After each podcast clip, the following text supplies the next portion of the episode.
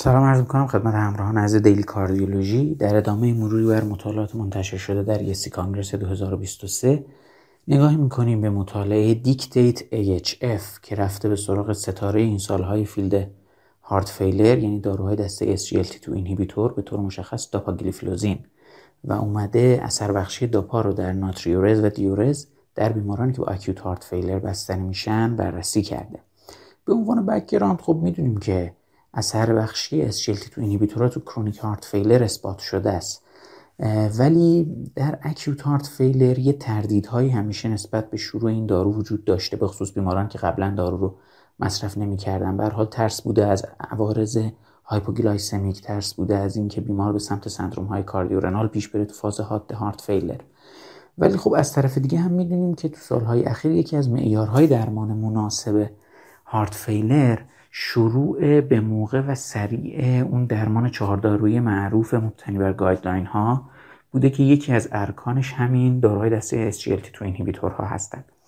با در نظر داشتن اینها محققین این مطالعه که در آمریکا هم انجام شده اومدن 240 تا بیمار رو وارد مطالعهشون کردن در دو بال بیماران acute heart failure بودن. همه و ظرف 24 ساعت اول بعد از ورود به بیمارستان randomize شدن.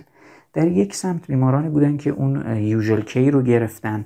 IV loop diuretic به علاوه درمان های دیگه و یک طرف هم بیمارانی بودن که علاوه بر این درمان ها به IV loop diuretic براشون داپاگلیفلوزین 10 میلی گرم روزانه هم شروع شده. و بعد تا روز پنجم یا زمان ترخیص هر کدوم که زودتر اتفاق افتاده بیماران follow شدن. از نظر primary outcome این مطالعه outcome جدیدی تعریف کرده و اسمشو گذاشته diuresis efficiency. این diuresis efficiency چطور محاسبه میشه؟ اینطور که میاد میزان کاهش وزن تجمعی بیمار در زمان حضورش در بیمارستان رو تقسیم می‌کنه به میزان دوز تجمعی تجویز شده loop diuretic. از نظر نتیجه primary outcome شاید اولین بار باشه که یک دسته یک دارو از دسته SGLT2 inhibitor ها primary outcome ش رو fail میشه. البته خب خیلی میلیمتری این failure اتفاق افتاده. P value ی 600 و یک odds ratio یی که upper limit ش یک و یک صدم. خیلی نزدیک بوده. ولی به هر حال outcome diuresis efficiency رو داپا نتونسته توش تغییر ایجاد بکنه نسبت به loop diuretic ولی خب این تمام ماجرا نیست. اولا از نظر safety گفتیم که خب یک ترس و تردیدی هست نسبت به شروع این داروها تو acute heart failure به خاطر عوارض cardiorenal و غیره. از نظر safety داپا کاملا safe بوده تو این مطالعه. یعنی شروعش تو فاز acute heart failure منجر به عوارض افزایش یافته نمیشه.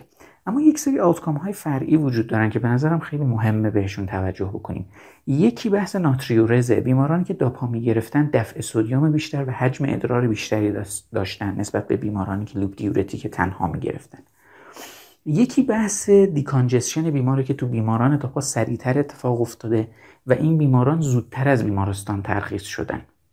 و این خودش به تنهایی به نظر نکته خیلی مهمیه به خاطر اینکه اولا خب بیمار رو زودتر مرخص می‌کنیم و عوارض بیمارستانی بعدی که ممکنه روش سوار بشه کاهش پیدا می‌کنه. دوما بحث cost efficiency هست.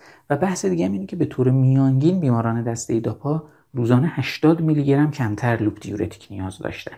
یعنی با شرایطی مواجه هستیم که زود شروع کردن داپا تو بیمار acute heart failure نه تنها باعث میشه که بیمار ما زودتر decongestion براش اتفاق بیفته که با میزان کمتری از مصرف loop diuretic همین اتفاق میفته. البته در مقایسه با loop diuretic میزان کاهش وزن بیمار در نهایت یکسانه.